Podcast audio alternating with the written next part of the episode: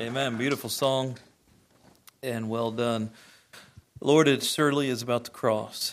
And without the, the cross of Calvary, the death, burial, resurrection, we'd have no hope of heaven. But thank you that you loved us so much that you made a way for us to come home and to be made right with you. And Lord, I pray today that the gospel would shine forth from this place with clarity that you'd give understanding to the hearers. And Lord, for those who are born again, that you'd begin to help them see the glory that you bestowed upon us, the incredible gifts that accompany salvation. Give me the words to say for these moments and give us eyes to see and ears to hear, we pray in Christ's name. Amen. We start our series this morning entitled The New You your identity in Christ. So it may not surprise you that I'm going to preach a message entitled The New You. And uh, what I want to do today is really just take a verse that is familiar to many Christians and begin to use as a starting place to dive into the wonderful benefits of salvation. I want us to learn the amazing depth of this well known Bible verse. Every believer understands that the salvation of the soul through saving faith in Jesus Christ changes everything. We understand that, don't we? It's an amazing thing to be saved. A salvation changes our destination. Before we were born again, uh, we were condemned before God, guilty before God reserved for destruction in a terrible place called the lake of fire. Thankfully, God loved us and didn't want anyone to go there, so He made a way of salvation for every sinner who will believe in the person and work of Christ. They'll believe that Jesus Christ is the Son of God, that He died on the cross to pay for their sin, was buried, and rose again, and they'll receive Him as their personal Savior. The Bible says in that very moment, He takes away our guilt, He pronounces us innocent the debt is paid. When God looks at us, He no longer sees guilty Paul Chapman. He sees my son, Paul Chapman, because of what Jesus did for me. Isn't that a blessing? If you're born again, when God looks at you, He doesn't see the guilt and the shame of your past, He sees the righteousness of His child. And that's an amazing thing. So, salvation changes our destination, salvation changes our direction. Yo, before I got saved, I didn't uh, want to follow God, I was walking away from God. I was rebelling against God. Like Adam and Eve in the garden, they heard the voice of God after their sin and they went and hid. Uh, many sinners running from God. And yet, after we're born again, we are no longer walking away from Him, but we are walking with Him. Thus, the term walking with God. Amos asks the question Can two walk together except they be agreed? And the answer is no. But now that we are in Christ, we are walking with God. Our direction has changed. We understand that God's changed our desires. Boy, before I got saved, I didn't want to go to church on Sunday morning. Uh, before I got saved, I would, didn't want to talk to about the Bible or uh, talk about Jesus. The idea of memorizing Bible verses or praying. I mean, unless you're in real need of some money or you know somebody's really sick or something the idea of praying, the idea of going to church, the, the, the, Christian life, it just sounded awful. Boy, after you get saved, God gives you these new desires. You begin to have a spiritual hunger for the things of God. You begin to have a desire for the things that you used to disdain. And so we understand that salvation's powerful. It changes our destination, it changes our direction, it changes our very desires. But that is just the beginning of the new you. The average believer has no idea how much God did for them when they got saved. If somehow right now we could just download into our brains everything God did for us at the moment of salvation, there wouldn't be a dry eye in the house. There would be weeping, there would be gratitude, there would be shock and awe, there would be praise and prayer. But you know, that's not the natural state where most Christians live. You know why? Because we're disconnected from our salvation and everything that God did in us and what's available to us after we're saved. We know something changed, but the average believer doesn't understand how thorough and transformative that change is to their entire being. And once we get saved, life begins anew with incredible benefits. And I know you know that. But in today's message, I want to teach you some ways that God made you brand new. God made you brand new. Don't miss this statement. God is not trying to rehab the old broken down you. God is building a brand new you. God has created you afresh and anew. And there is a part of us that most of us never tap into, that most of us never experience and live out in the way God has uh, designed for us because we are disconnected with it. So this morning, I have 10 ways that God made us brand new at the moment of salvation. So if I take 10 minutes per point, it's 100 minutes. I got three illustrations, two tear jerking stories. No, none of that's true. Uh, I'm going to take probably just two or three minutes per point. I don't like moving that fast because I know it's going to be a lot of information. You're, you're probably not going to assimilate all of it. If you're interested in the information, you can go back and, and rewatch it, re listen to it. You can take notes. But you can get the main point of today. And here's the thing I want everybody to walk away with when God saved you, He made a brand new you. You don't have to remember point number nine. But you can walk out of here knowing when God saved me, He made a brand new me. Yes, I still have to deal with the old me sometimes, but there is a brand new me that God made that I need to start living out and experiencing all that God has for me. Amen? So let's dive into this. Point number one ways God made us new at salvation. Number one, God made you a new creation a new creation. Look, look back at our text verse, 2 Corinthians chapter 5, verse 17. Therefore, if any man be in Christ, he is a new creature. That word creature is literally the word for creation. So the word new in this verse, it's, it's an interesting Greek word that means something new that's very different from anything that previously existed. That's one reason why God waited to give us the, the New Testament until the Greek language came along. It's, it's incredibly accurate in some ways. And of course, we have the perfect translation here in our, our King James Bible. Uh, you don't need to know Greek in order to know the Bible, that's for sure. Everybody in this room has got the Holy Spirit in you. You can, you can read your Bible and know what God wants you to know. That's an absolute fact. However, if you want to dig a little deeper, sometimes you find these little nuggets, these little truths that are just eye popping. And this is one of them.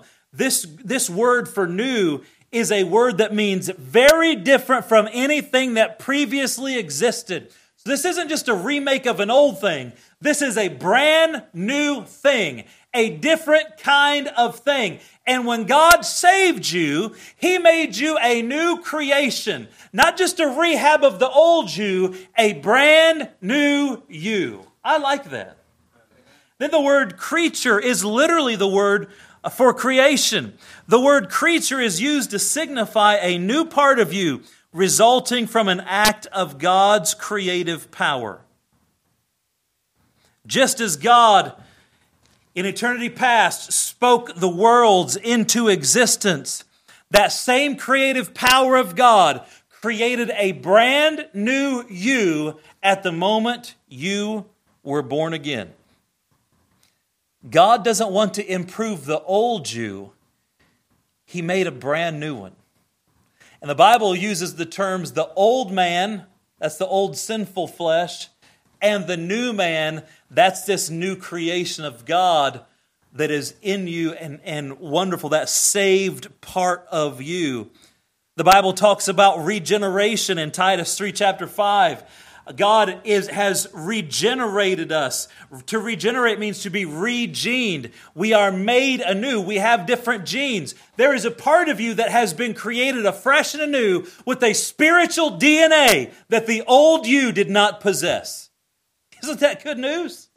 No wonder He not only changed our destination, but He changed our direction, our desires, and so on. The Bible says that the people who are this new creature, this new creation, they are in Christ. That speaks of those who are united with Christ through saving faith in his person and redemptive work, the death, burial, and resurrection. Now look at the verse again. Therefore, if any man be in Christ, he's a new creature, a new creation. Look what it says Old things are passed away. Behold, all things are become new. So the Bible teaches us in this verse we not only have a new nature, we have a new identity. The old things that used to make up the old Paul Chapman, those are not the things that make up the new Paul Chapman. The old desires, the old ways of thinking, the old motivations, uh, the old goals and dreams, those are not the things that make up the brand new Paul Chapman that God made. And so there's a part of me, there's a part of you if you're born again, that is brand new, made in the image of God. And that's good news. There's a new creation. I love this. No matter who you were in the past, you're a brand new creature in Christ today. All of us have things in our past that we wish weren't there. We have days we wish we could have back, words we wish we'd never said, things we wish we'd never done. But in Christ, all those things pass away. All things become new. You are a new creature. If you could just believe that and learn everything that meant and live like that, that would be transformative. But we've got a long way to go. This new creature is the result of a new birth. Look at John chapter 3, Gospel of John chapter 3, and we're going to move quickly through your Bible.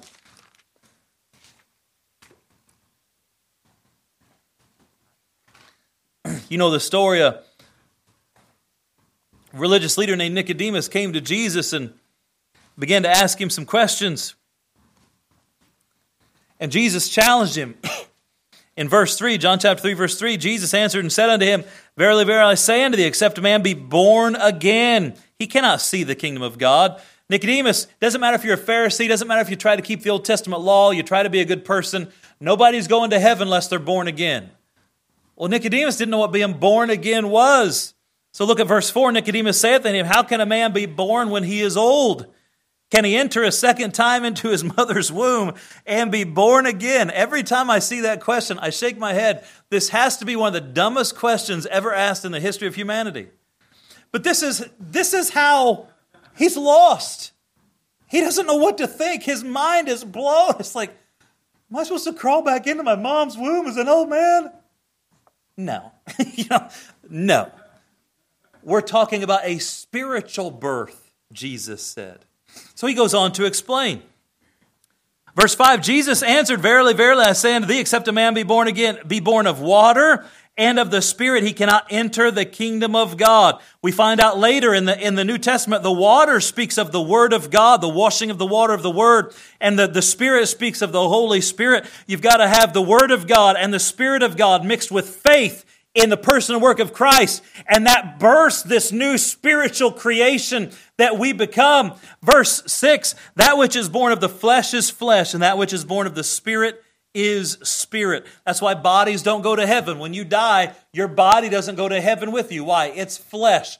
It can't go to a spiritual place. But your spirit, your soul and your spirit, that eternal part of you gets to go to heaven to be with God. That which is born of flesh is flesh. That's the old man. That which is born of spirit is spirit. That's the new man. Verse 7, Jesus doubles down. Marvel not that I said unto thee, ye must be born again.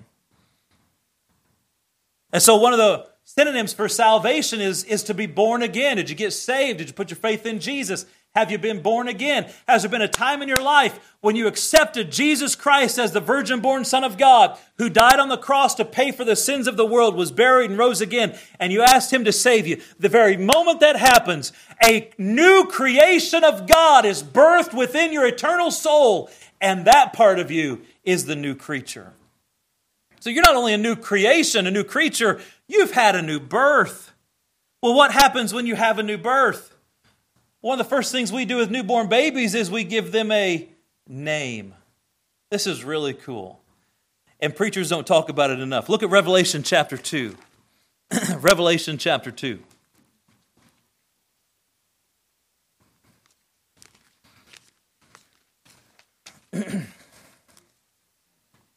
Revelation chapter 2 and verse 17. He that hath an ear, let him hear what the Spirit saith unto the churches. To him that overcometh will I give to eat of the hidden manna, and will give him a white stone, and in the stone a new name written, which no man knoweth, save he that receiveth it. Do you know one of the things that you're going to get in heaven is you're going to get a new name?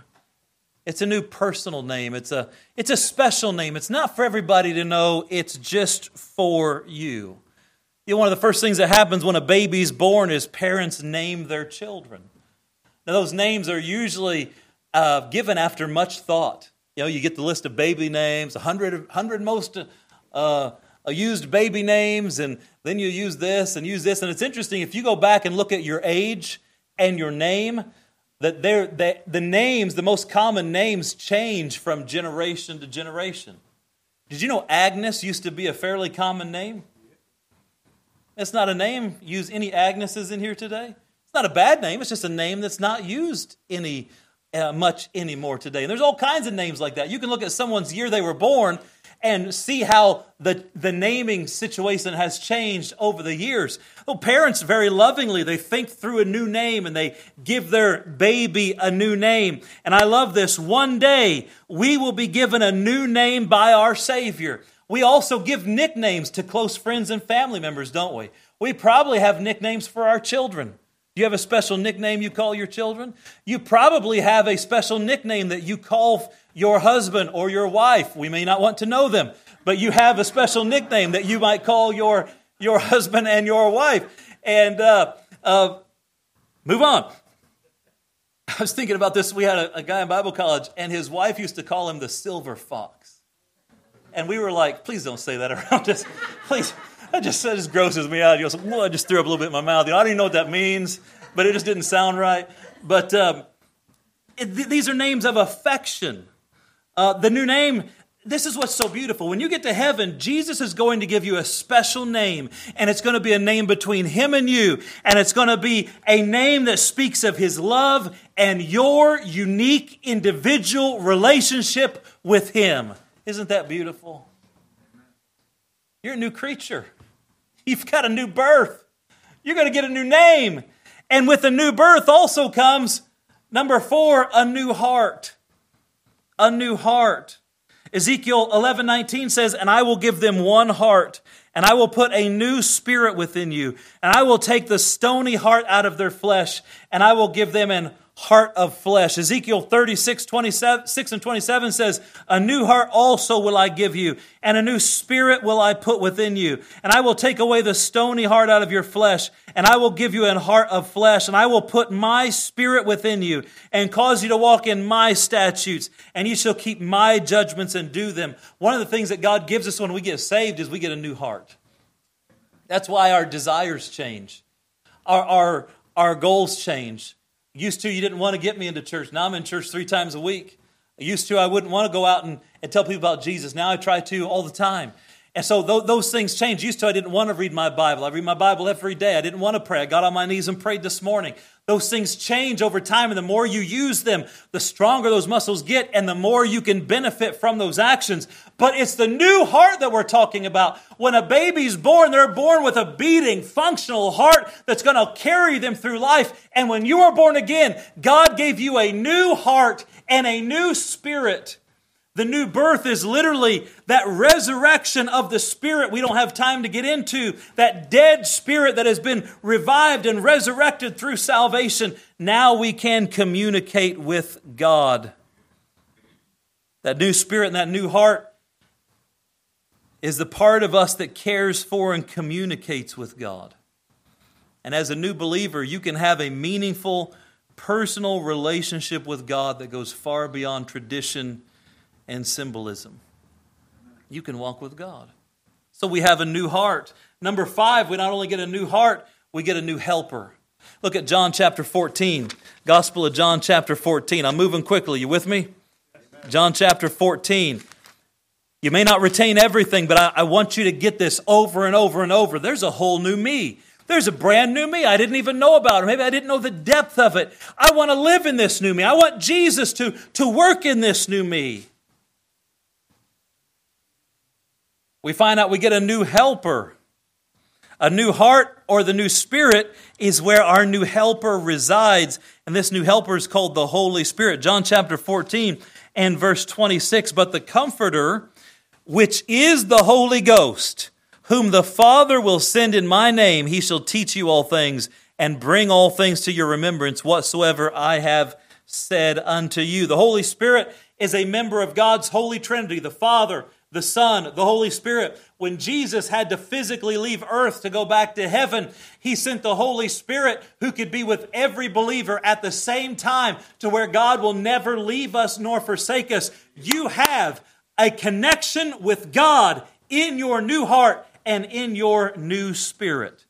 the Holy Ghost indwells us at salvation. He seals us. He guides us through this life. He teaches us. He empowers us this new helper. The, the Greek word for comforter is the word paraclete, and it means comforter or intercessor or helper. Have you ever just felt like you needed some help from God? You ever just felt, yeah, all the time. Well, God is in you to help you, the paraclete. And you've got brand new help, folks. Are you using the new help? Number six, we find with a new birth, there's a new father. You know, the Bible's very clear in John chapter 8, verse 44, that before we're saved, God calls the lost people the children of the devil. That's hard for lost people to hear, but I didn't write it. Jesus said it. And he said, The lusts of your father ye will do. You know why people are sinners and they enjoy sinning? Because they have the DNA of their spiritual father which is at the time the devil, when Adam and Eve chose to follow Satan into willful sin, they became sinners, and that nature of the old evil one is in us all. The rebellion, the stubbornness, the desires to do what we know is wrong. But when we get saved, the Bible says we get a brand new father. Look at Romans chapter 8. Romans chapter 8.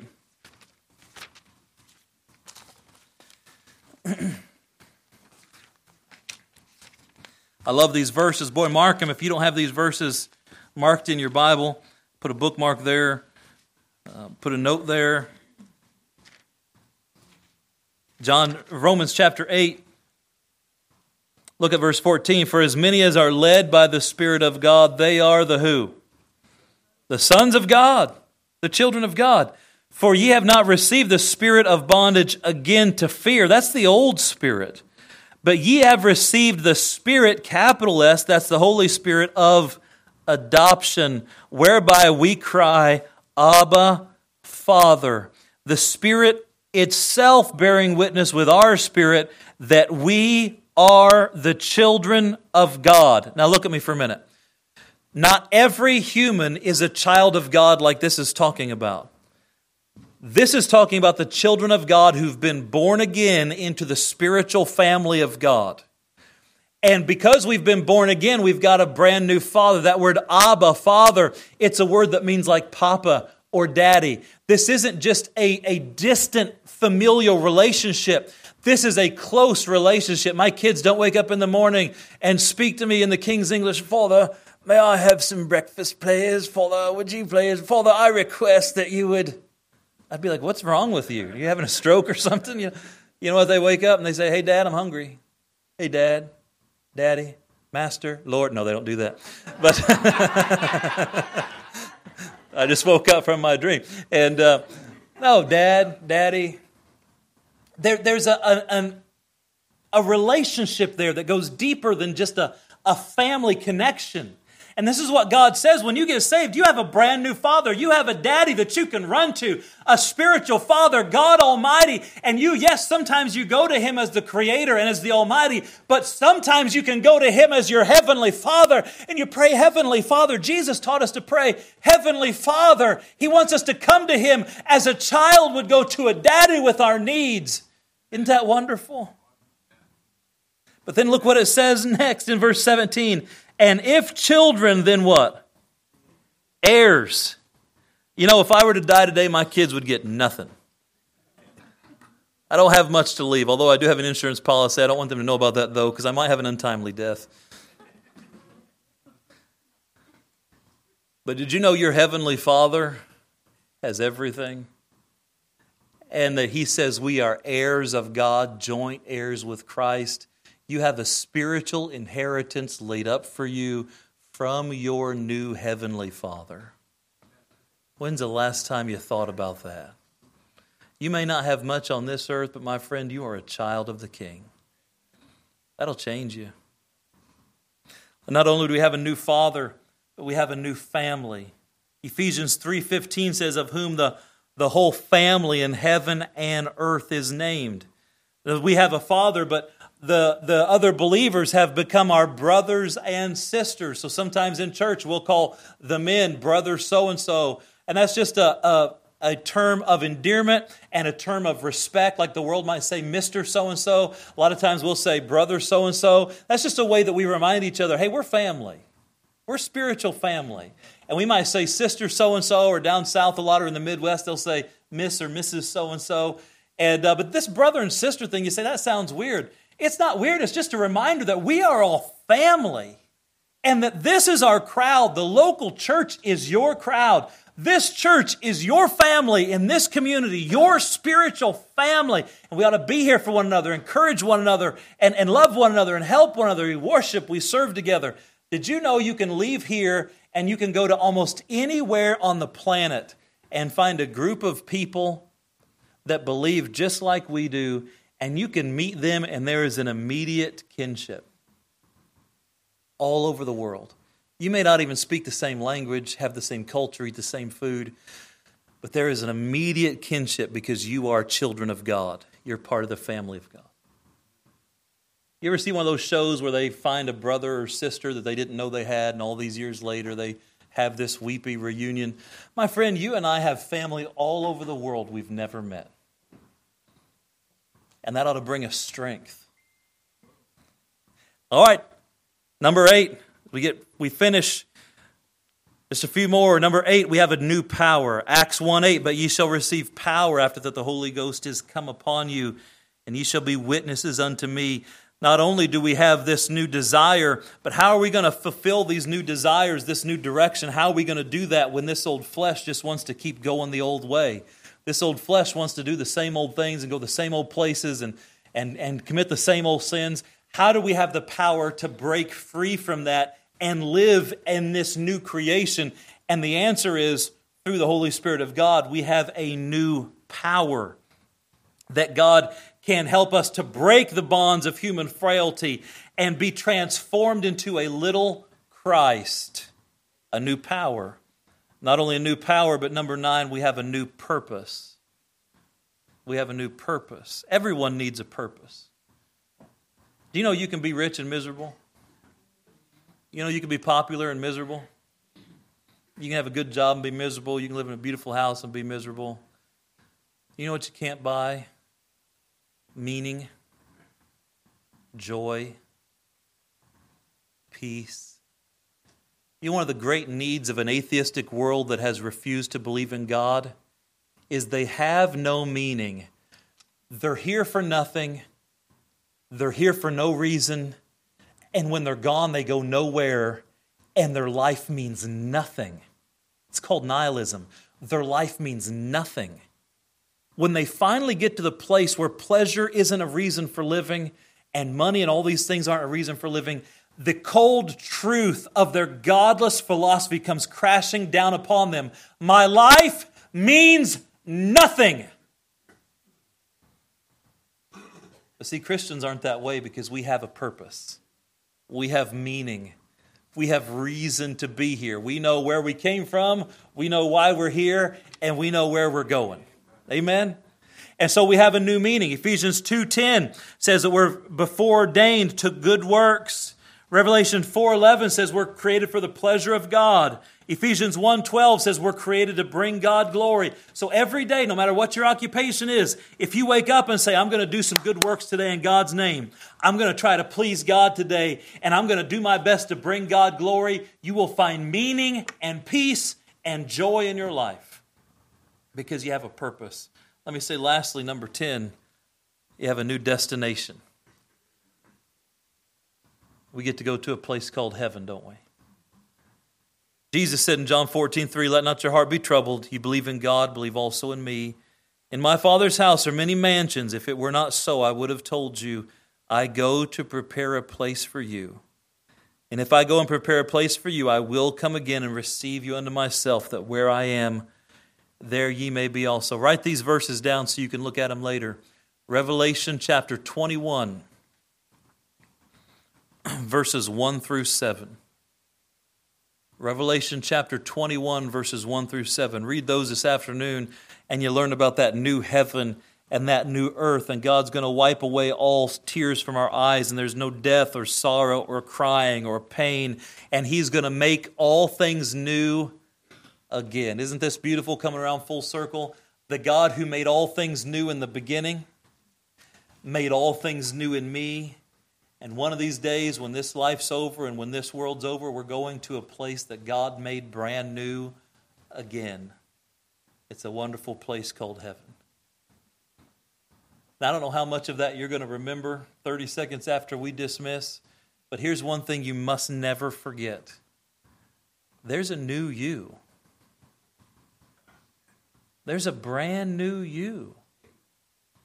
Yes, there's the old you. You look in the mirror, you see the old you, you have some of those same old desires and, and things. But I'm telling you that that part of you, when you were born again, there is a brand new you that you have access to, and you can choose to live as the new you and that new power and identity and nature, or you can choose to live in the old you, that old nature that old identity. You say, Preacher, how do I how do I do that? How do I live in this brand new me? You'll have to come back next week to find out. Same time, same channel. But folks, I want you to understand there are so many benefits of being a child of God. And the average Christian just goes through the motions of life being a nominal Christian and I just want to encourage you there is a part of you that is brand new. And that's the part you want to live in. Amen? The new you. Let's pray. Father, thank you for the truth that we've heard today. And I pray that you would give us understanding and help everybody to remember. They may not remember all the points, but help them to remember there's a brand new me. I got to figure out what that means. I got to learn how to, how to be that person how to let Christ form that person in me and continue to live out that new person. We're new creatures, new creations, and I pray we'd never forget it. And I pray, Lord, that the people who hear this message could begin a new nucleus of the, the next generations of not just Curtis Corner Baptist Church, but Christendom in general. Lord, as the world gets more and more crazy, we more than ever need to find our identity in you. And I pray that through these simple messages, you would do that. And Lord, of course, if there's someone here that's not saved, they're not born again, none of this applies to them. But it sure could if they would just